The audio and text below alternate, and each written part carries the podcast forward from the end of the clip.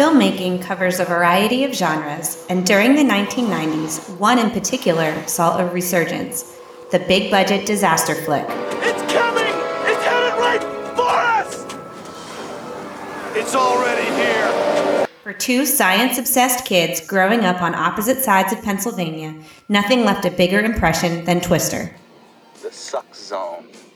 I think we're going in! Join Kelly and Joe as they dissect the second highest grossing film of 1996 Debris! Dusty, we have debris! Free! minute by minute Another cow. Actually, I think that was the same one. and relive one of their favorite movies of all time. No, that, that was a good sized twister. What was that, an F3? Solid F2. Tornado warning continues now.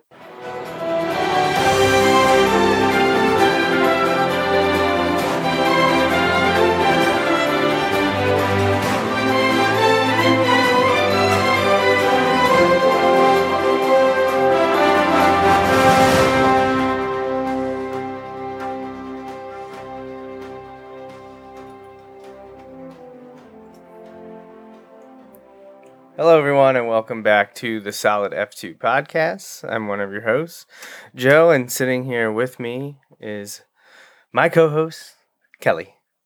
Hello. We've been away for a while, been busy. Hope everyone's having a good fall and had a great Thanksgiving.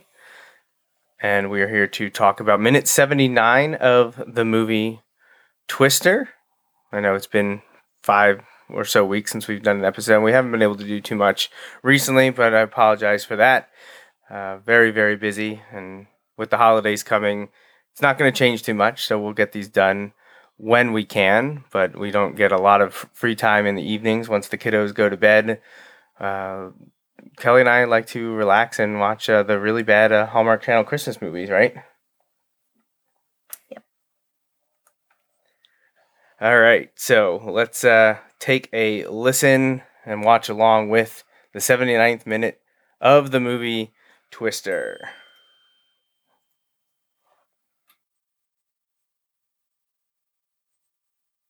You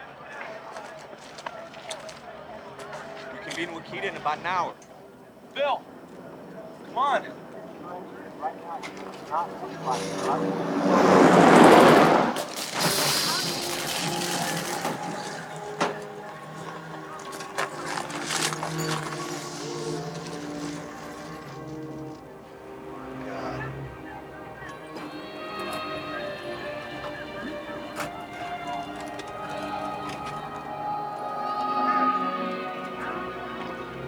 No warning.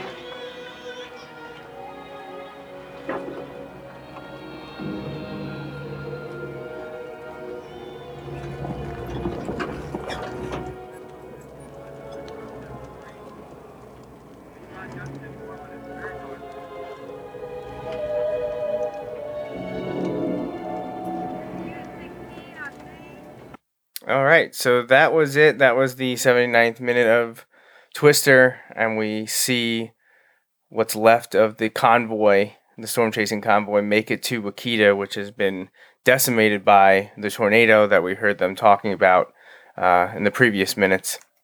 And I think they did a really good job of showing the disaster that took place from the impact of the tornado. Um, uh, what do you think about this minute? Uh, I think they did a great job. The um,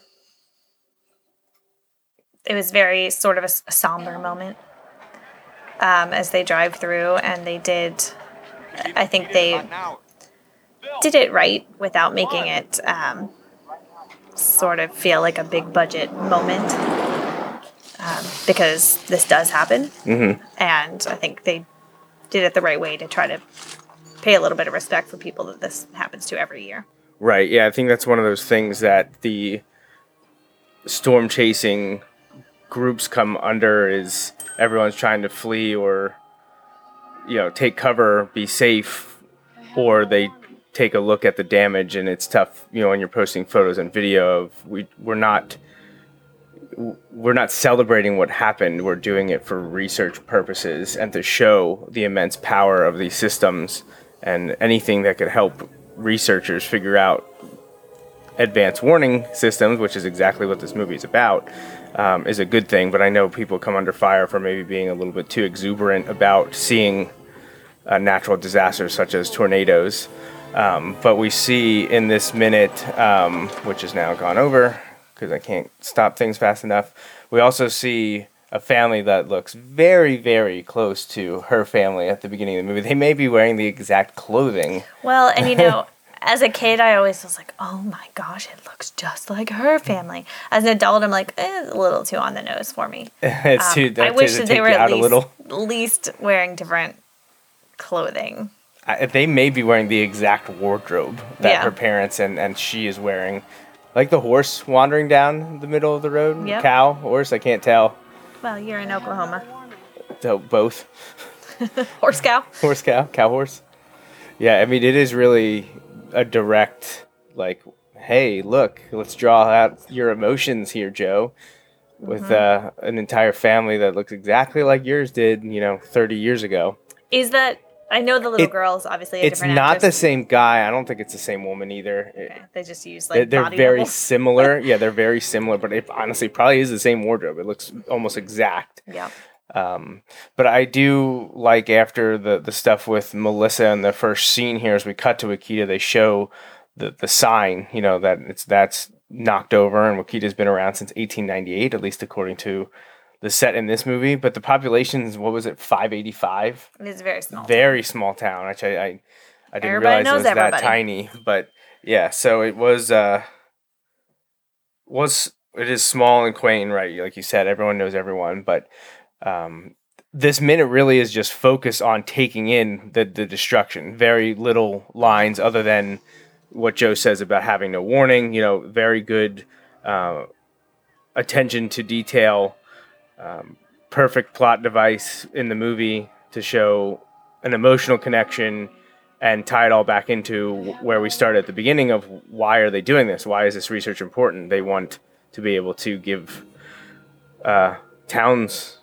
more time so that this doesn't happen, so more people can sur- survive. And uh, eventually, here in the next uh, minute or so, we're going to get to see Aunt Meg again. But um, the music's really good. It's very eerie. Uh, it's very dark. You said somber. I think was a really good way to describe it. Um, but you see Bill just driving his beat up pickup with uh, Dorothy in the back, and uh, Jo just taking it all in, just hope hoping that Aunt Meg survived. Uh, but we don't see anyone else in this minute. I mean, uh, for the first few seconds, we're stuck on Melissa, where she ended things and is walking away. But then, you know, the la- last 55 seconds is all their arrival at Wakita. But we only see Bill and Jo uh, in driving through, navigating through the devastation. I think it's well done. Um, like I said, it does pay good homage to those who have been through this and those who will be through this. They don't try to make it some big movie moment. It's more of a quiet moment as they drive through. Um, but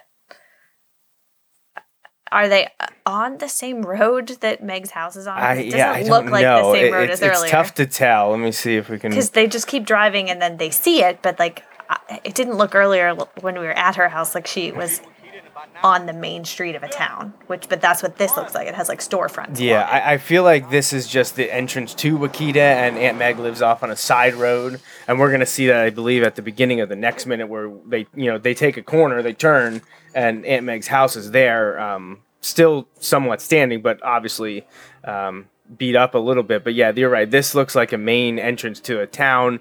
Um, trying to look actually looks like the community firehouse is right there. Um, there could have been like a sub shop or something right there in the corner. But yeah, they, they are driving through whatever would be the main street of, of Wakita, just looking at the devastation. Um, but if because there's only a population of less than 600, I assume there's the one main Three street and a few yeah and a few side streets, and Aunt Meg's got to live on one that's right next to it. well and remember we commented earlier it was more like a gravel road with like Right? no, yeah. no right. real definition Yeah, that's right. That was a man. That was a while ago now. when the first trip to Aunt Meg's after the uh, five years ago when we started this when we podcast. started this podcast in 2012, um, that's uh that's when we saw that. So well i guess we'll find out here yeah, one of my favorite lines in the movie is coming up so Is it about the car in the tree around the corner? Yeah, that's a good one. That's uh, delivered by a rabbit, so it's it's fun. Good connection. So, um, not a lot to discuss here. It's much more visual. So, if uh, obviously, I'm sure if you're listening to this, you've seen the movie and you know what we're talking about. Uh, but just uh, very overwhelming to take that in. And, uh, and at this moment, they don't know if Aunt Meg uh, has made it and survived. So um, I'm sure they're very anxious and stressed to uh, to make their way through and get to Aunt Meg, and then hopefully help as many people as they can. But that that's it for uh, minute 79.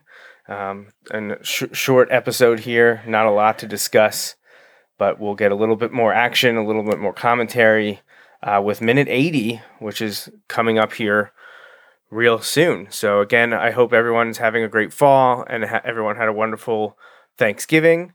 And Kelly and I will be back again momentarily to discuss the 80th minute of Twister. So, until next time, thanks for listening.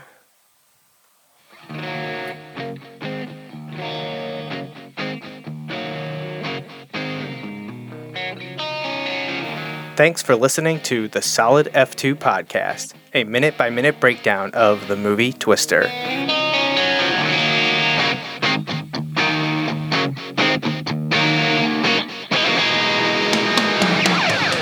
That's all for this week. Please follow us on Twitter, Facebook, and Instagram at Solid F2 Pod. Solid F2 Podcast is part of the JMNJR Radio Network. Visit jmnjrradio.com for more.